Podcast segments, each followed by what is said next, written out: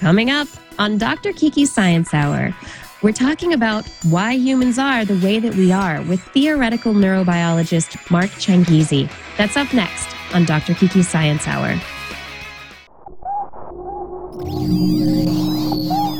Netcasts you love. From people you trust. This is Twit. Bandwidth for Dr. Kiki's Science Hour is provided by CacheFly at C-A-C-H-E-F-L-Y dot com.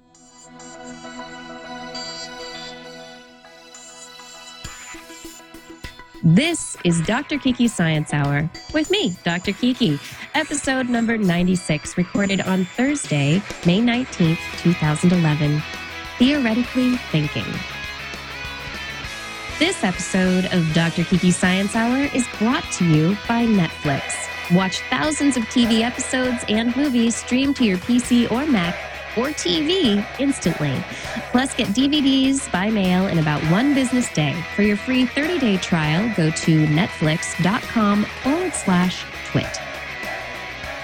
Welcome, everyone, to this episode of Dr. Kiki Science Hour. I'm Dr. Kiki Sanford, and I hope you're ready for our hour. One hour, one topic, one expert. Get ready to get dirty with the topic because we're going to dig into the science of being human, what it is to be human, why we are the way we are, and what are we going to be next? Are we going to be something different? What's the next step in evolution?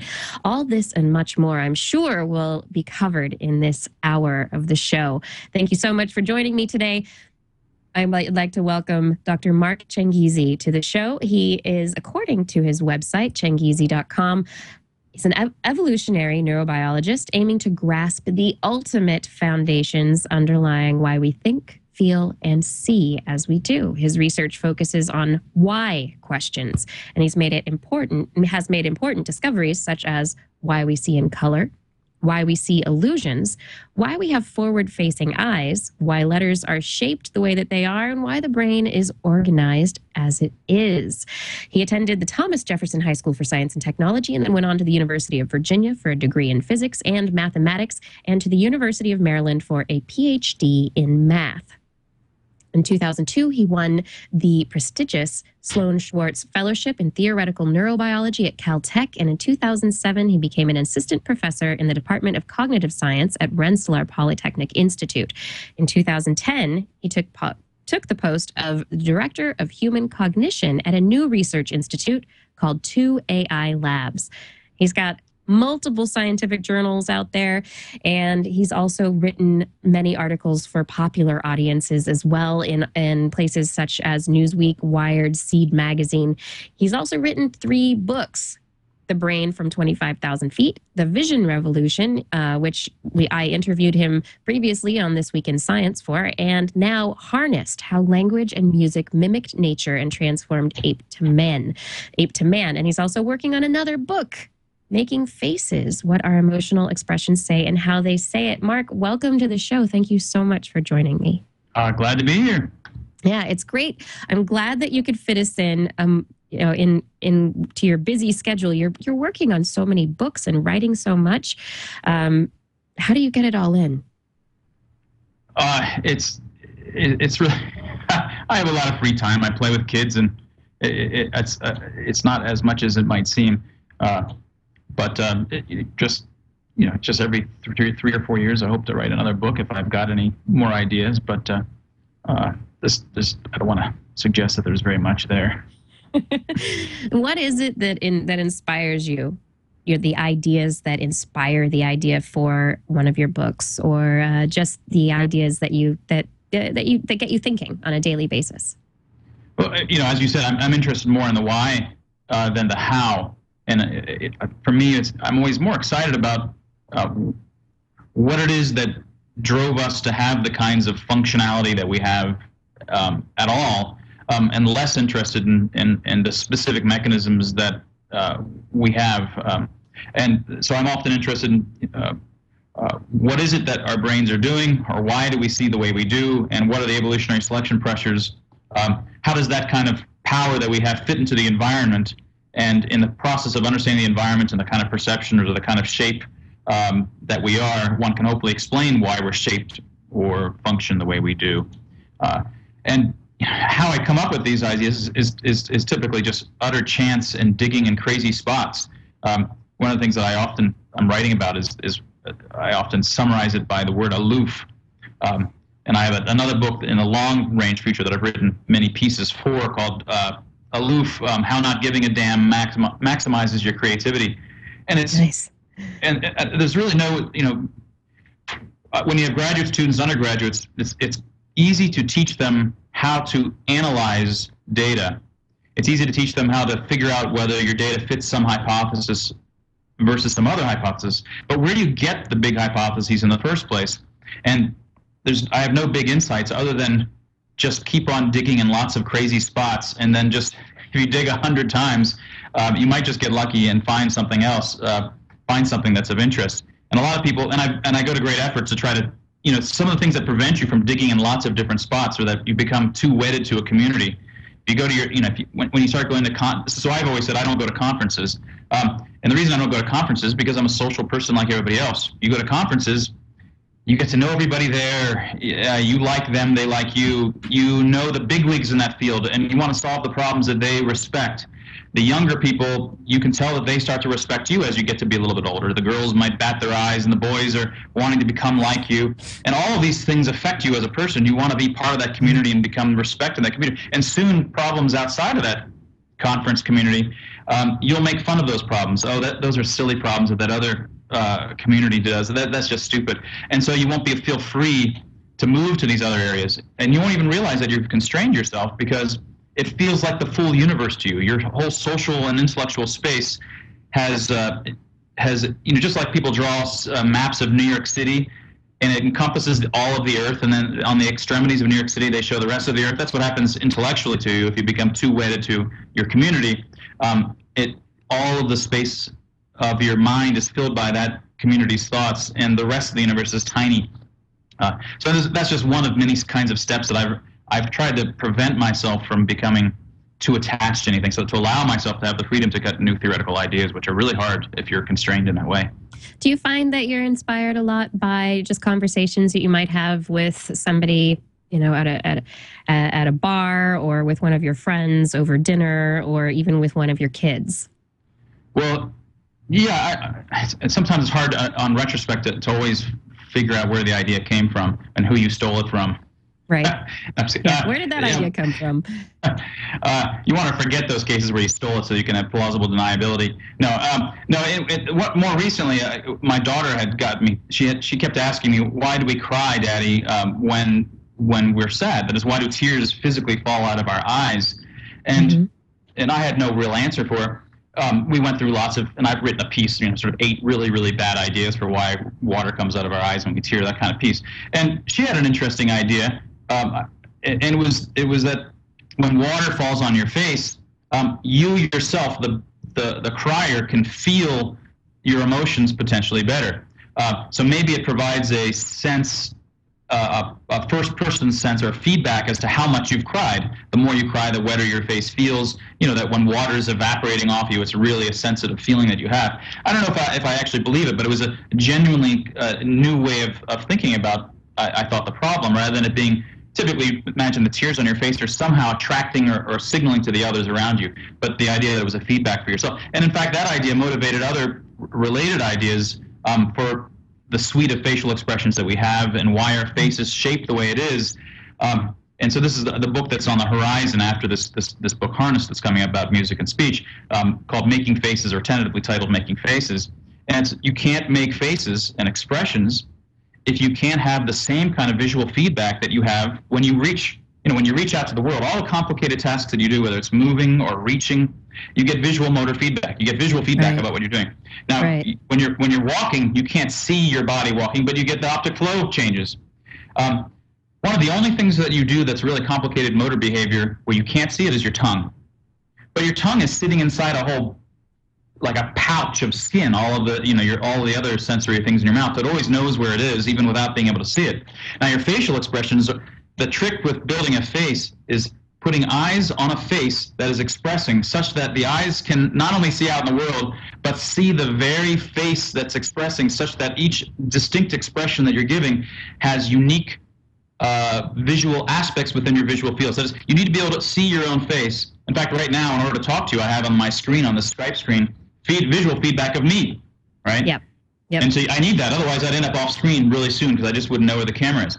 You need that as well to get the fine grained, you know, thousand different kinds of smiles that we can give. How do you do that though when you can't walk around with a screen or a mirror, but you've got the only way you can do that is put eyes in the very in the very screen itself. And so part of this next book is about um, how the face has designed itself to allow that kind of first person feedback. And there's a whole half of a book that's that's sort of emanating from these thoughts that my daughter um, had had gotten me onto. Yeah.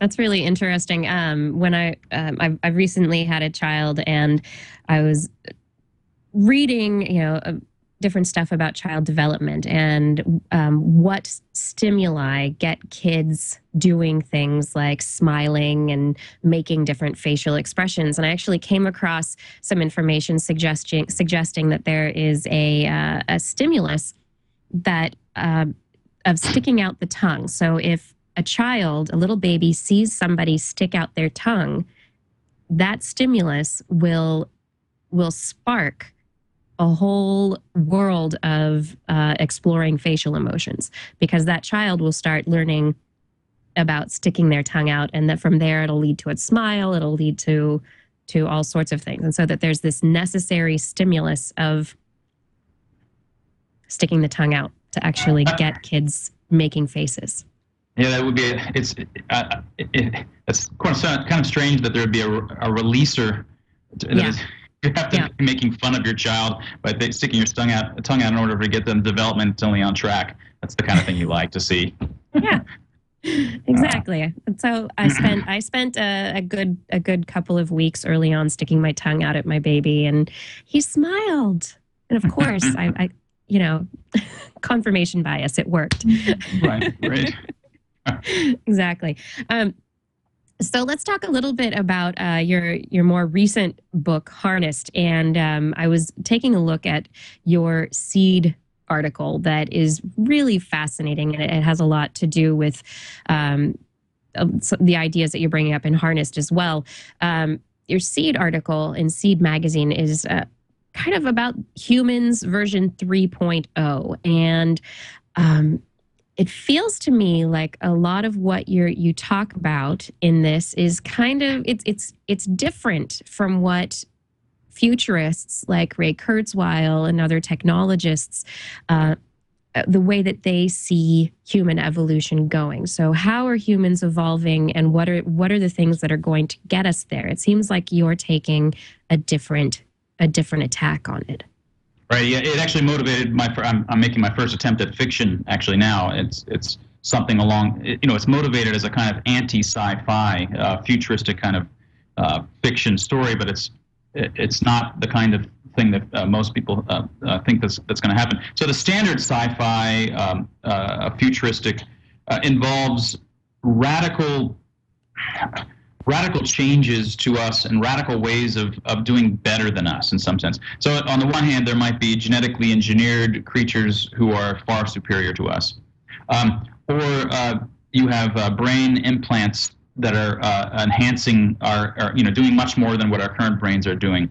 Or you have artificial intelligence that you've actually built that's doing uh, things uh, better than what we're doing um, or you've built um, these, you know, like the Blue Brain project was is big in the news in the last couple of days again, uh, and and here you're you're hoping to train up a brain. It may not be artificial intelligence per se, but it's you know, you're mimicking the brain and trying to. So it's always about going beyond the human capacity, and the way that uh, I think that, that that's all wrong, and the way to think about the brain and where we're going is is is like magic. That is the way that magic is treated in fantasy.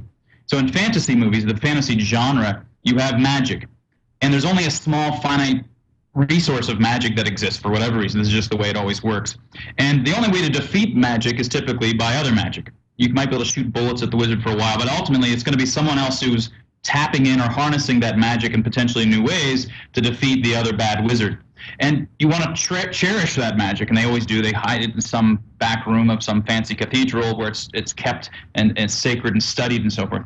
And that's that's I think a much better metaphor um, for uh, what where we're going and what makes us who we are today is that we the magic um, here is the um, 100 million or 500 million years of evolution that gave us the brains that we have and these brains are when they're doing what they were designed to do um, the brilliance at which they do them is incalculable. Um, that is, we it's it's like magic. We're so good at them, and of course, the things that we're so good at are exact are exactly the things that we have no appreciation for because they're the stuff that we do every day with no effort at all. It feels like no effort at all. Um, but in fact, these things are, are, are fantastically complicated, and we have no idea and are unlikely to have any idea how they work as well as they do uh, for millennia, in, in, my for millennia, in my opinion. Um, we're not on the cusp of of figuring out all of these things uh, because we have no idea even the set of things that it is that we do. And I wrote a piece recently in Forbes called um, "What We Need After the Genome" is the teleome, and that, and that has nothing to do with telomere. It has to do with teleology. That is, you need to figure out the set of things that the set of functions or the set of powers that animals are in fact capable of.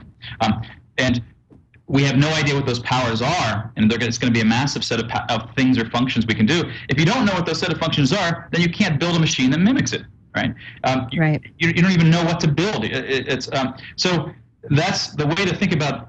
So the question is, how did we get to be as smart as we are today? Effectively, we're Homo sapiens, but we're much more than that. If you if you went back probably to the first uh, genetically, uh, uh essentially um, Homo sapiens, they uh, certainly didn't write or read. Um, they may well have not had music, and I argue um, that they may not have been had speech either, um, and that what makes us humans today fun- genetically identical to them, but fundamentally a new kind of thing, having uh, uh, writing, speech, and, and, music, and the other kinds of arts that we have, is uh, is a kind of evolution, but it's a cultural evolution, and it's one where culture itself, once you had once we had enough soci- socialness we were a sufficiently social creature that was able to create stuff that could then evolve from generation to generation into, into new kinds of um, artifacts. We were able a new kind of uh, a new kind of uh, uh, blind mo- a new kind of blind watchmaker uh, was born, and that's much faster than natural selection.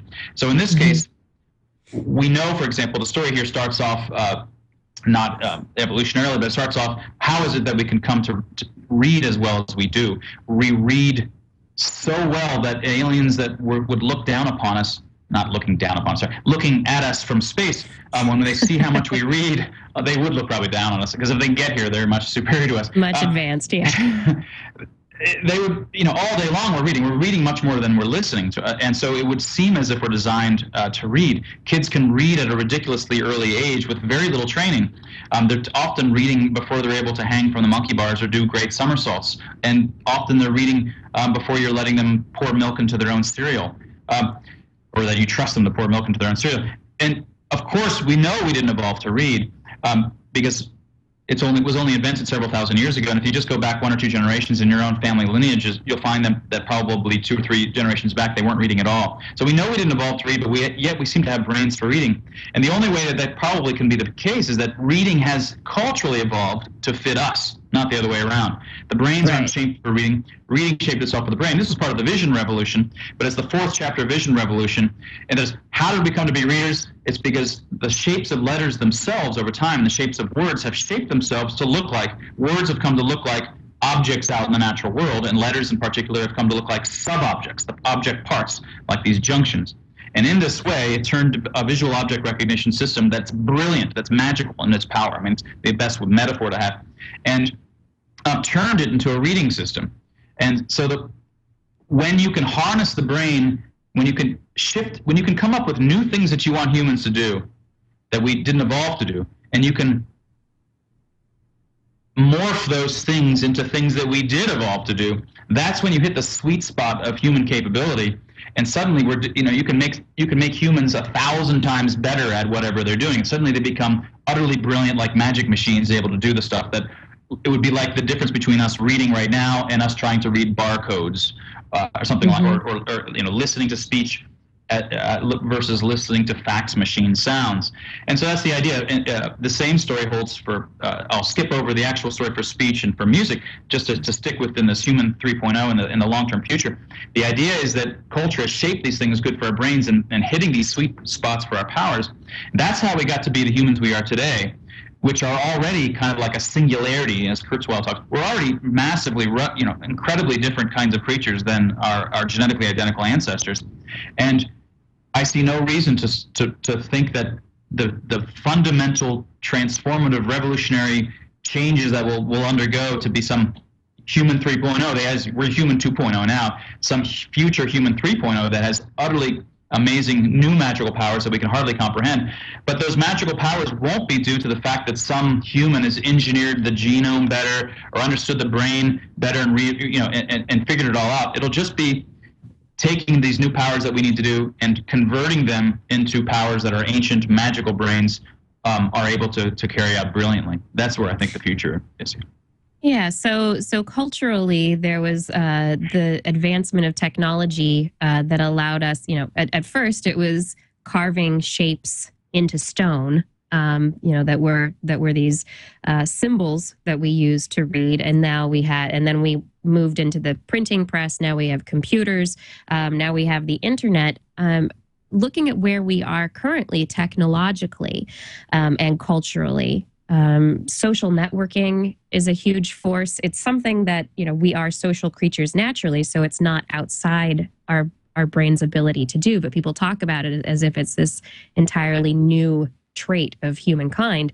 Um, where do you? Is there anything that you see in what we're using currently and what we're doing currently technologically that would give you, um, you know, some kind of insight into directions that we might be going with this human 3.0 like where where the next big big evolution well, might be happening I mean, uh, yeah i'm kind of this fiction book of course is in some sense puts the onus on me to come up with some fantasy story about where it's going. Uh, uh yep. It, let me i can mention any actual attempt to do this i think just sounds hokey. Even if even at the beginning of, of writing if someone had made this kind of argument you know writing no one would have thought back then at the beginning. It was just being used by clerics or, or for accountants and things like this. And the idea that it would have been a fundamentally transformative human invention at the time, I think would have sounded crazy. So I think playing that kind of futuristic game in a, in a, in a and trying to be realistic about it is just makes people look silly. It's one thing to look silly in fiction. So thing to do it outside right. of fiction.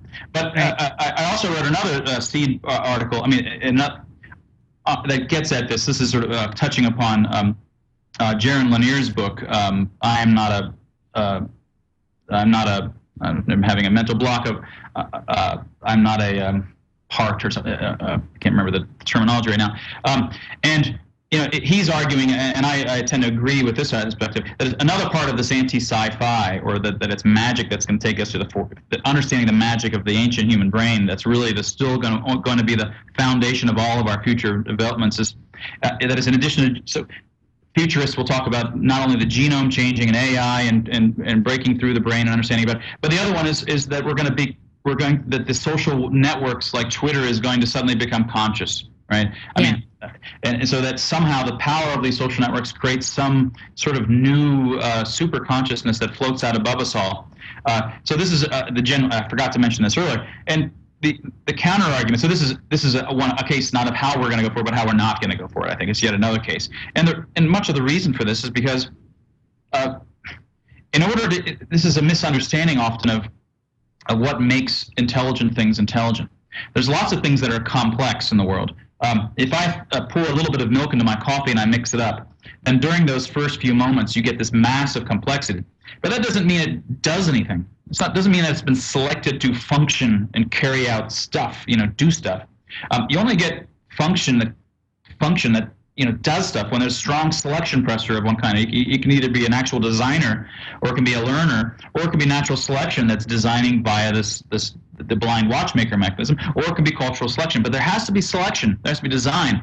And in this case, whatever is social networks are being selected for, uh, it ain't to be to carry out intelligent functions. It's it's being selected to allow. I'm not exactly sure what it's being selected for, but it's something along the lines of of quick communication with one another, allowing you know uh, groups of people to interact, allowing maybe in- integration in the marketplace, and or you know things along these lines. That There's there's uh, if you imagine that there are many social networks simultaneously out there and you were select you know the, some of them were dying off to the extent that they weren't smart enough to play chess against other social networks then you could imagine that in sufficient periods of time um, you know twitter number seven uh, would become smart and all the other twitters would have disappeared because they aren't they're not able to play chess well enough or be smart. But nothing like that's going on. So you know you don't just get pour lots of people together into a pot and expect smart things to come out. I think i think that's a that's a pretty good pretty good assessment you, you can't pour things into a into a pot and expect smartness to come out. Um, there is a in in your book Harnessed, you talk about nature harnessing. So we've talked a little bit about you know the cultural aspects of evolution driving. Um, uh, or, or, cultural adaptation, maybe driving uh, how we progress and how we change from our genetically identical ancestors to where we are now to where we will be in the future. But you bring in this nature harnessing. Can you kind of talk a little bit about what that is and um, and how that plays into to what we're discussing? So on the on the on the writing and reading side, uh, um, the idea is that uh, that. It, so the idea that culture might shape itself so that artifacts are good for our brain is an old idea. Um, but coming up with a specific mechanism or specific strategy that culture utilizes to get these artifacts into our brain um, is really what I'm describing when I say nature harnessing. So in the case of writing, the strategy um, was to shape letters and, and words so that they look like natural scenes, and in particular, they look like uh, if you just have opaque objects strewn about in three-dimensional space, you get certain kinds of patterns in terms of how contours, contours interact with one, another. You can work out those patterns, and then you can just ask, across human writing systems, do you find the same kinds of patterns for how strokes interact with, with one another? Um, and of course, when people are writing, um, there's no need for them to have these same kind of structures that you find in three-dimensional scenes with opaque objects. Um, the reason that they're like this is because the, the, the eyes like to see that kind of thing. The eyes evolved to see that sort of thing. So that's what I mean by nature harnessing. That is, culture is is shaping the artifacts like nature, and that's mm-hmm. one of mm-hmm. the best tricks it can use to get these artifacts to be soaked right up into these ancient, um, in this case, illiterate uh, visual system. So, and so this new book though is is is about the similar idea, but for speech and for music, and sort of music mm-hmm. being uh, one of the examples of, of the best examples of the arts. And so for speech, and it's much more controversial here because a lot of people believe, and I certainly used to believe, uh, that that we probably had uh, language instincts. Uh, um, and uh, Pinker, like, Steve, like is, Steven Pinker has suggested, right, and, and yeah. he gives great. I, th- I, think his arguments that there has been strong selection pressure um, for the fitting of our brain and language. Um, I, think I think his arguments are very strong that there's been selection pressure so that our brain is well fit for language.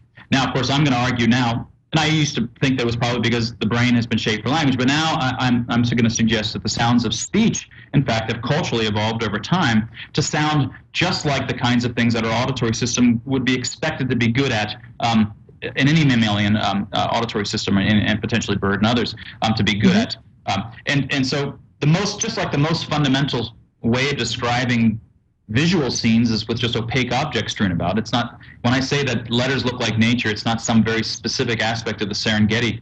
Um, for the auditory domain, the fundamental events that occur around us that our auditory system needs to sense, um, mostly, not entirely, but mostly consists of just uh, solid objects and they hit each other or they slide against one another. And whenever they hit or they slide against one another, the objects periodically vibrate, they ring. And so the very first observation that you can make about solid object physical events is that they're primarily composed of hits, slides, and rings. And when you start asking, what are the fundamental phonemes that you find across all humankind? Well, they come in those three kinds as well. They come in plosives, which sound like p, k, t, they sound mm-hmm. like hits. In fact, they have the actual mm-hmm. structure of what a hit sounds like. Um, and then you have fricatives, which sound like slides, z, f, sh, things like this. And then you've got the sonorants, the vowels, and also the sonorant consonants like y and r and l and, and um, w, things like this. These sound like rings. So that's just the first coincidental similarity between the fundamental atoms of solid object physical events, the most fundamental kind of sound around you, um, and the fundamental atoms of human speech.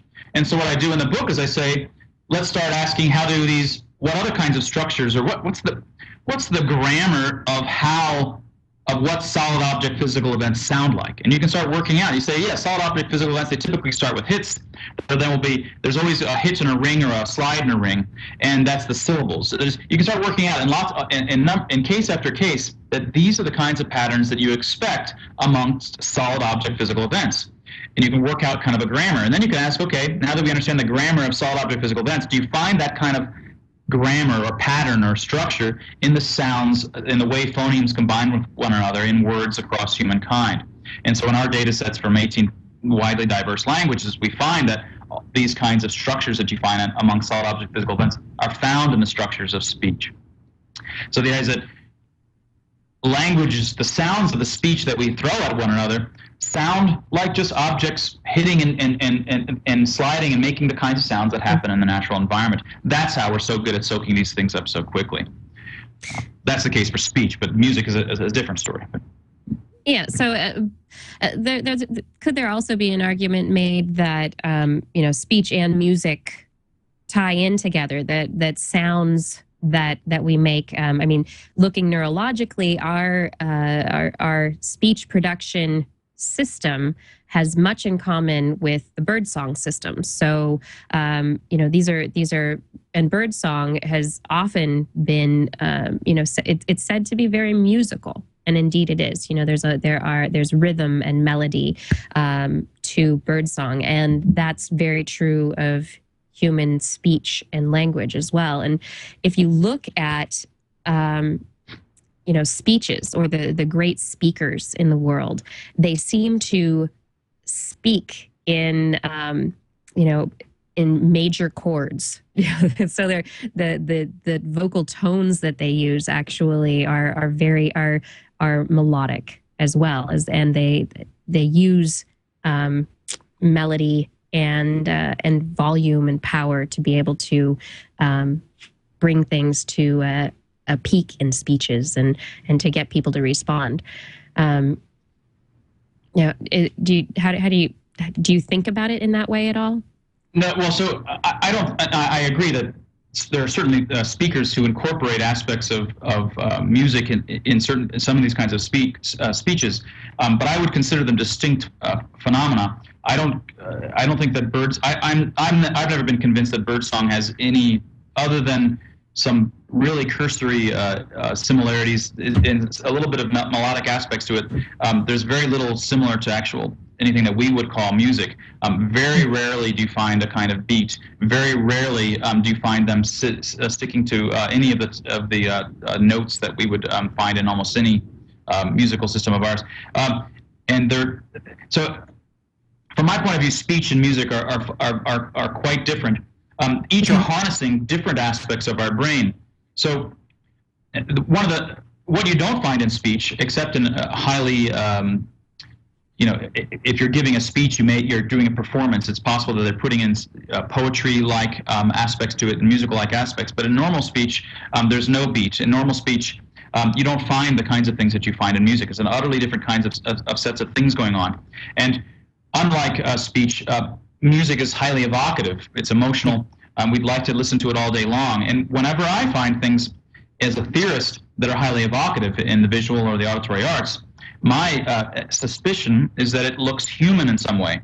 Um, so, in the case, for example, in the visual domain, um, colors are long known to be highly evocative. People argue over the colors of everything uh, if their spouse is having to decide what the color. People care about the colors, and the reason yeah. the colors are evocative, in light of my earlier research, is color evolved. Primate color vision uh, that we have that's above what other mammals have evolved for seeing colors on skin of other humans. Color is mm-hmm. intrinsically all about the emotions, which is why color is so emotional in ways that the typical, let's say, typical letters are not particularly emotional in the same evocative sense. Now, in the auditory domain, speech is not particularly emotional. And the reason it's not particularly emotional is, I claim, is because it sounds like solid object physical events, which is a very sterile kind of um, utilitarian kind of sound.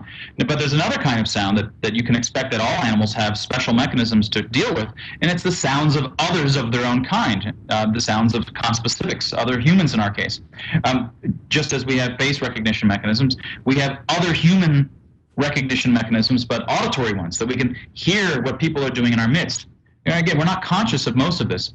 Um, But we're able to do it. People don't sneak up behind you. When someone suddenly appears behind you, or they suddenly stop when they were walking behind you, or uh, all of these things uh, trigger things in you, you know? So you have the capability of sensing the behavior of what whether someone is angry or sad or um, or uh, are happy on the basis of their gait. You can tell whether they're headed towards you or away from you, upstairs versus downstairs, how close they are. So you basically you're, you're able to just from the auditory sense track where they are in space around you and what behavior they're probably engaged in. And this is important because other humans are the most important thing to track. And my claim for music is that music has culturally evolved over time to essentially be a fictional story of a human moving in your midst. It's not the sound of solid object physical events, it's the sounds of humans moving around or moving about. Um, and that's why it's so evocative, because a good musical storyteller, so to speak, is going to tell a story about a human moving in your midst that's somewhat evocative. Maybe he's, the evocativeness can come both from the sadness of the gait itself, or it could be much richer through longer portions of you know the the, the, the way they're coming toward you and away from you or around you itself tends to intimate uh, certain kinds of um, interactions that emote certain kinds of feelings. Exactly understanding the full set of these feelings from these complex things, I, I don't have that kind of understanding of it yet. But the trick of, of this research was like the speech and like the, the writing research was to work out what are the fundamental patterns or the grammar Yeah. of what humans in fact sound like. They have particular beats and gait-like patterns, which are on the rhythmic side.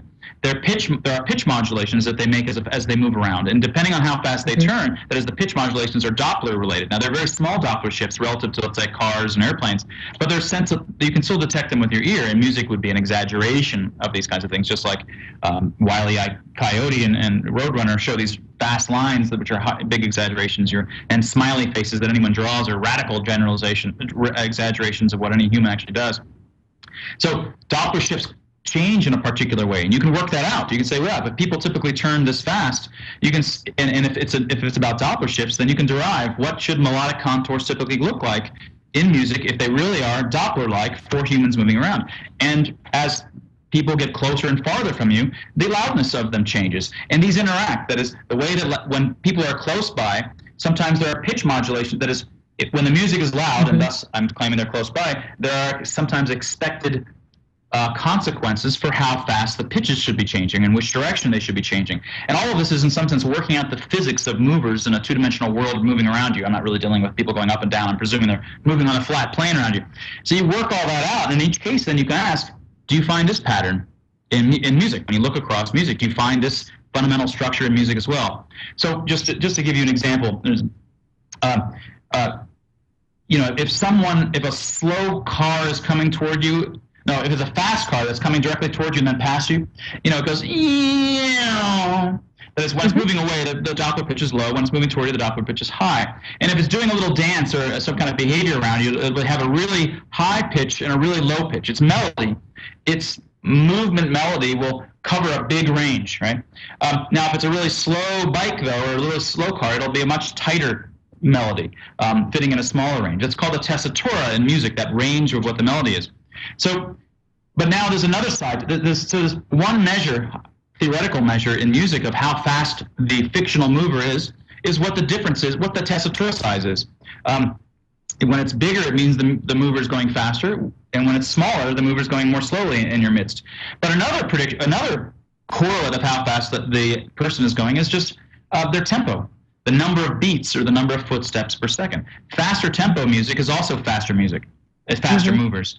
So it should be the case that faster tempo music better typically have bigger tessituras, right? Because it's a faster mover. It better be the case that faster music greater tempo music also has bigger tessituras, and it does. So this is just one of 40 something, uh, more than 40 kinds of predictions on the basis of these kinds of physico-human gait regularities that you can work out.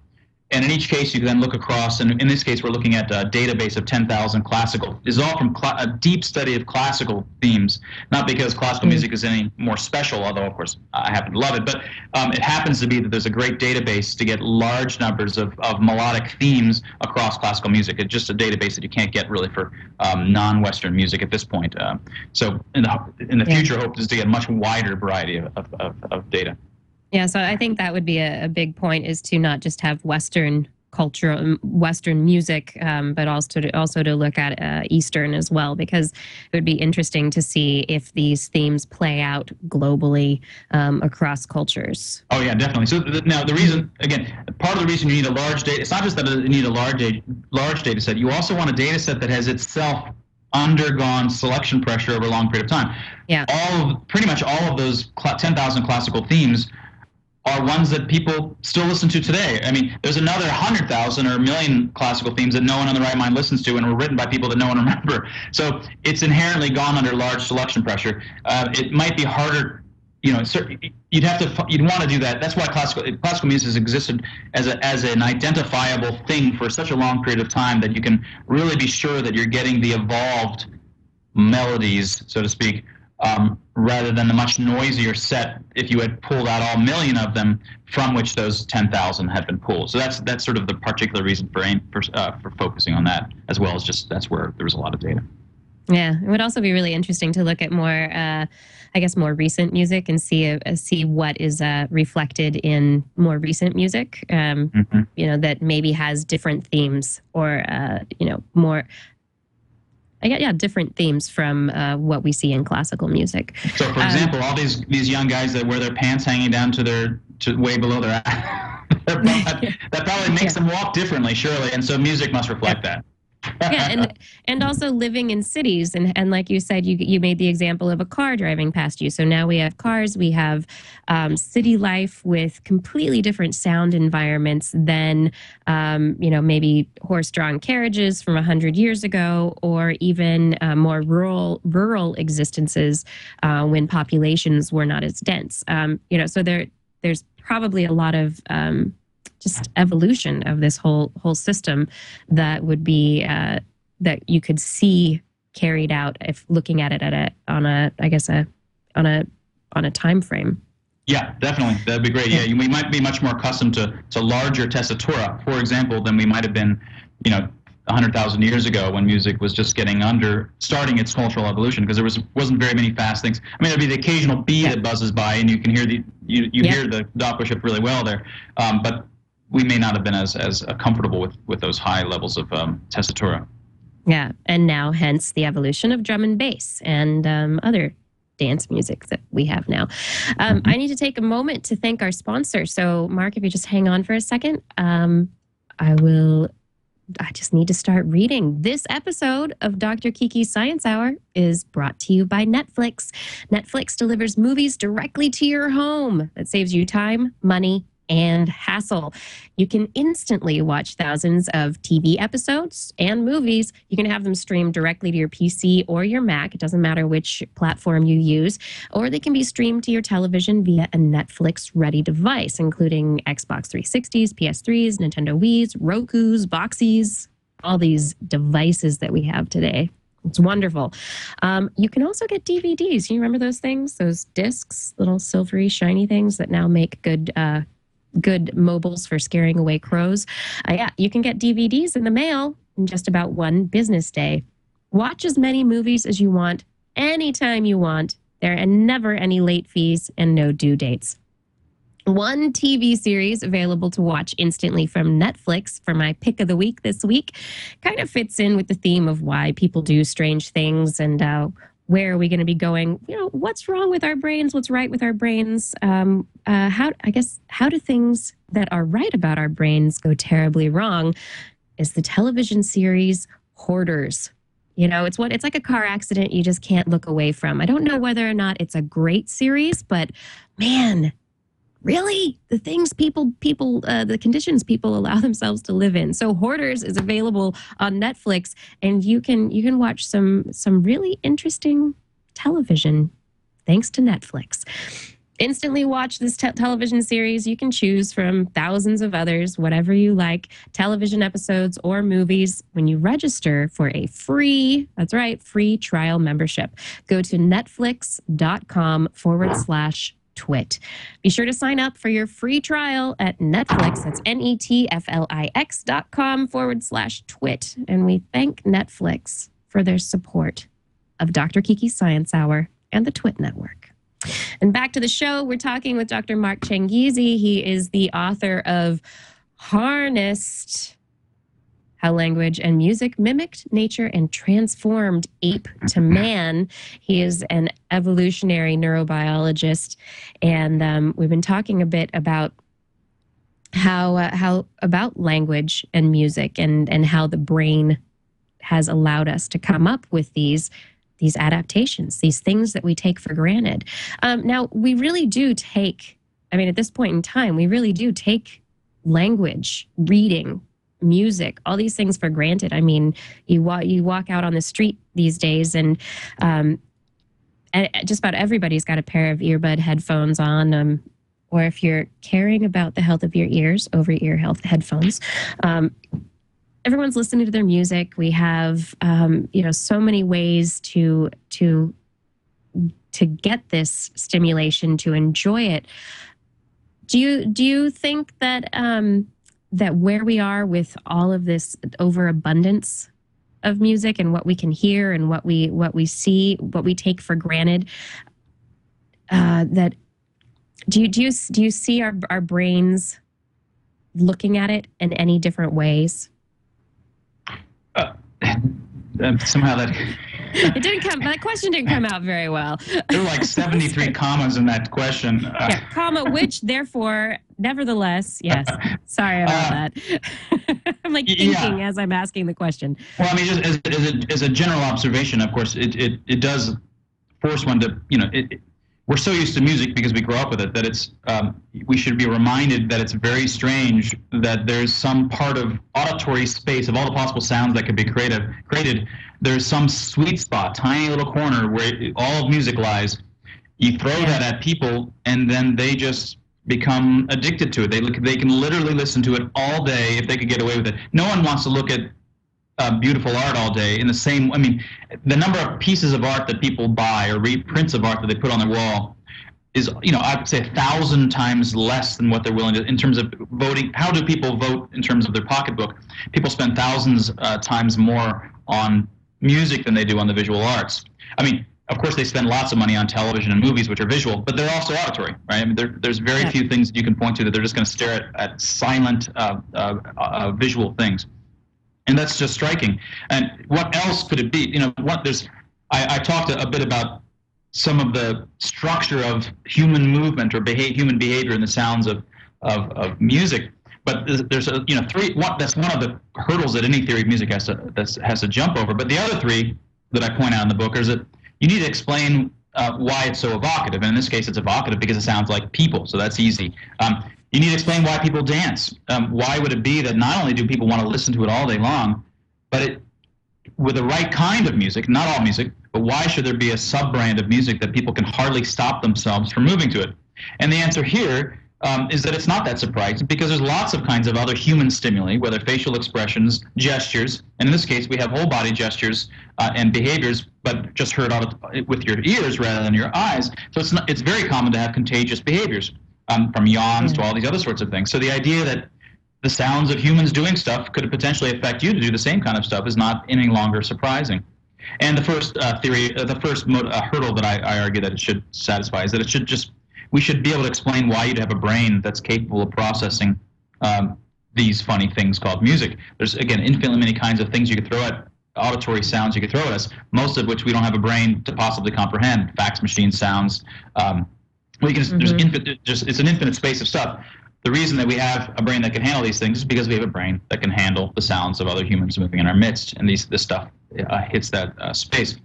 Um, yeah, and, and not just humans, but also other organisms in that environment. So, um, you know, are you listening for a predator or, um, you know, something that might be attacking you in the jungle or the city that we that you live in uh, today? Is it is it somebody that is going to be sneaking up on you? You made you mentioned uh, the idea that um, you know we're we're very sensitive to these sounds, and that uh, you can that we can sense uh, individuals coming up behind us. Um, somebody in the chat room asked the question of this. Um, was wondering with this human recognition specialization. Um, does does this possibly explain why ghosts are always human? The human witnessing the ghost is erroneous is erroneously recognizing the sound as being human. Well, that's right. Yeah, I- which would be, I presume, I'm not sure. I'm not sure this is true, but when you look at clouds, we're probably more likely to see human faces than other animal faces. Um, although I certainly recall, uh, yeah, I, I certainly think that's true. Uh, typically, when people see um, things in Doritos too, it's typically looking like people. Uh, I guess it's disproportionate, like looks like Jesus or Virgin Mary, I suppose, in that case. Um, Right. Yeah. So, th- and this is actually why in our data we actually took data from what natural events and the sounds of natural events for speech, and we actually wanted to do it uh, visually. So we're looking at videos, determining the kinds of events happening. We didn't want to do it with your ears because we were afraid that any kinds of events that people saw might be heard as speech or the kinds of speech that pe- we were afraid that it might be warped by the kinds of uh, human sounds that people are used to. Um, now, I don't want to. Solid object physical event sounds and people moving sounds, you know, I think are the lion's share of the kinds of the, mostly in the auditory world, those are the things that, that matter. So in, in the speech side, there are other kinds of There's bird songs, there's the sounds Mhm. of wind, there's water sounds, and it's certainly possible that music sometimes taps into these. But as a theorist, my goal, my role is to find the largest, the smallest core of stuff that can explain the largest amounts of, of otherwise I can't wrap my head around and make predictions. So Right. solid object physical events accounts for, you know, I don't know how to, how to put a number on it, but probably 90% or, you know, 99% of all the important events around us. And uh, human and, and, you know, humans moving around us is probably disproportionately more important than any other animal. Um, but certainly we, be, we get very good at understanding um, what your dog is doing in your house. Uh, often you're more conscious of what other animals are doing than you are of other humans because I, I suspect we're less good at what other animals are doing and it's more conscious and so we're able we're having to think about it more. Um, but it does give you some idea about how good you are because if you've had a dog, you kind of you're keeping your eye, ears on what the heck is that dog doing. You can tell Yeah. you know where they are and what they're doing. And so if, if you if you're that good with what your dog is doing, you can be sure that you're much better at what other humans in your house are doing.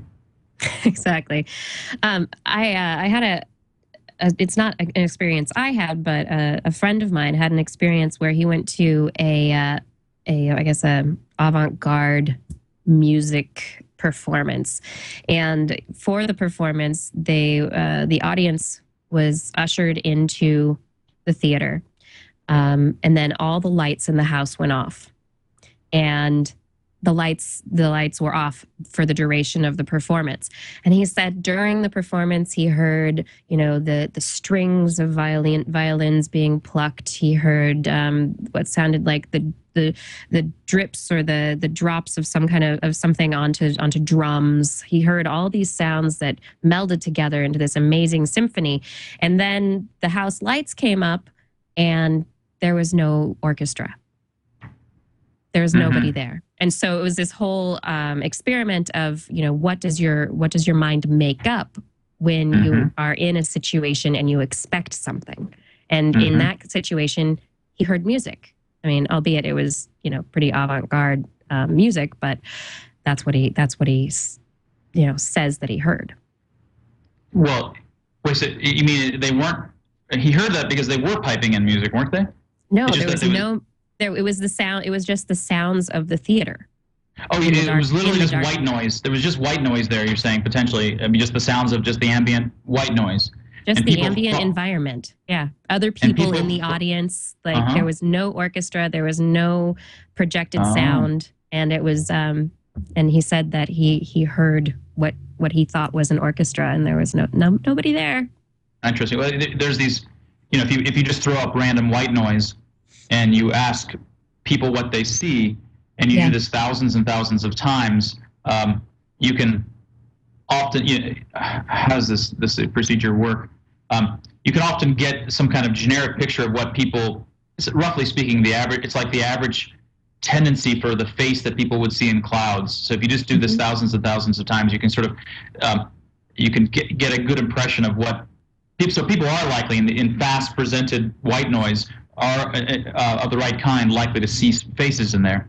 Yeah, so this is this is interesting. Just in the app, I find it a little hard to believe. Like, it does sound implausible, doesn't it? Seems like there had to be It something sounds- else they set up uh, that if, if you had a lot of white noise, it would help. But if it was Yeah. just absolutely quiet, it seems like we would just hear crickets, or you know, Yeah. or not even hear yeah crickets. it's an anecdote so it's not it's not something that was a you know a scientific controlled Right. experiment it's an anecdote and so there's you know there's probably some amount of there might be some amount of exaggeration in the telling, or there you know there could be any number of things that could have happened behind the scenes that Adult I'm not aware of. Yeah, but I think I, I found it uh, I, I I found it an interesting story um, Yeah, for yeah. you know our perceptions and what our brain kind of fills in. Um, tell me a little bit about 2AI. I've been to the 2AI website and the the description is fascinating. Well, I mean, so I, it, it's, it's we're not trying, in some sense, you know, I've been writing a lot of pieces like this, this, the, the seed piece and some other pieces about why the Kurzweil and Blue Brain and, and these other kinds of futuristic ideas are not what's going to happen. And, and so, in some sense, we take ourselves. My colleague uh, Tim Tim Barber there, uh, and I, um, he's I'm director of human cognition, and he's director of machine cognition, and uh, we're, we'd like to be a kind of Kurzweil-like institute, but we're really trying to remain small, but with a very different, more humanistic, in, in, in the way I would describe it, um, Mhm. impression for where things are going to go in the future and how you can need how what what kind of philosophy you need to have in order to understand the brain and biology, and what kind of philosophy you need to have in order to build AI. Uh, and it's a radically different kind of philosophy than than what much of the neuroscience community I think uh, has today. Um, and and much of the AI, AI community um, has today. So um, hmm that's really where.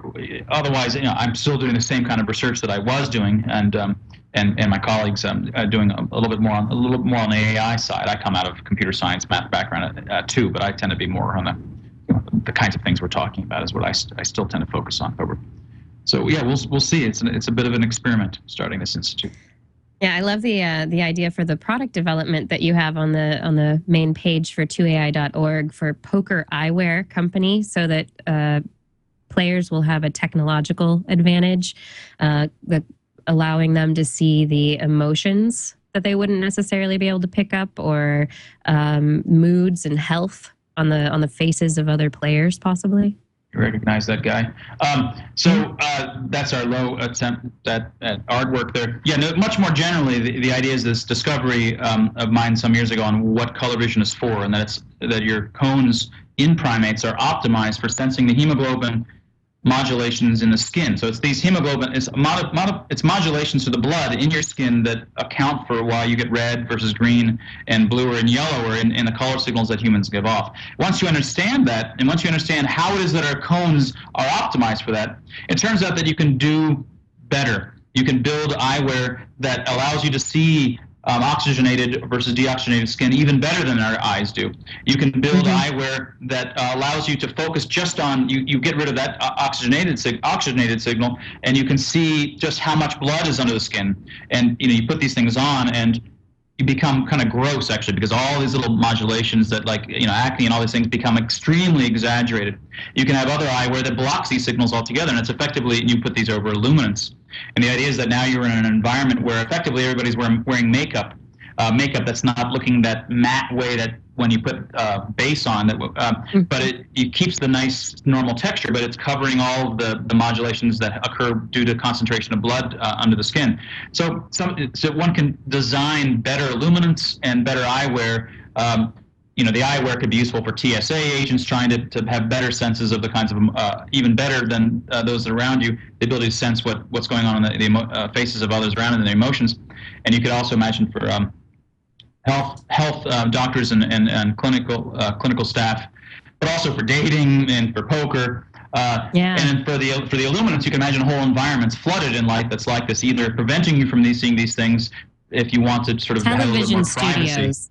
That's right, television studios. Now they can, don't have to wear all that makeup. They could just be putting these on. Now for television studios, it's not quite true. Once you pipe Yeah. these things into a camera and it comes out the other side, all hell breaks loose because it's no longer the cones of, of eyes that are involved. There's this Right, intermediary the of the camera cones. The camera cones lose a lot of the signal in the first place. So it's actually um, these things have to be analog right to the eye.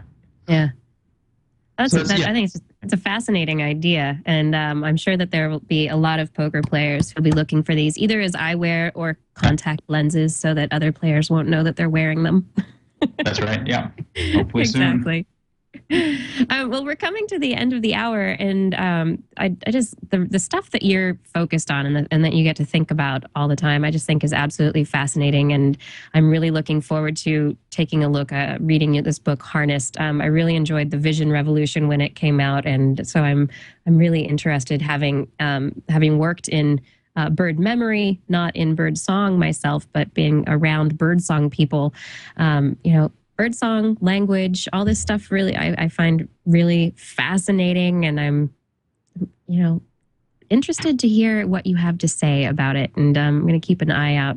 Um, is there anything else, any place that people should keep an eye out for you and things that you're doing in the near future? Uh, well, I mean, they could, you know, I all the, I do a lot of writing and then I list them all at my changizi.com site and and also, yeah, I have a changizi.wordpress.com that sort of lists the, the, current places I'm writing for Forbes and Wired and, and Psychology Today. And, you know, I typically am linking to these kinds of things. And uh, so they can always, you know, there's not very many Changizis in the world, so I'm easy to find. it's very true. and you have a Twitter account so people can follow you on Twitter? That's true. That's true. I, I think I'm just Mark Changizi with no underscores. All right. So if you're interested in what Mark is doing, please check out changizi.com, Mark Changizi at, or I guess at the little at sign on Twitter.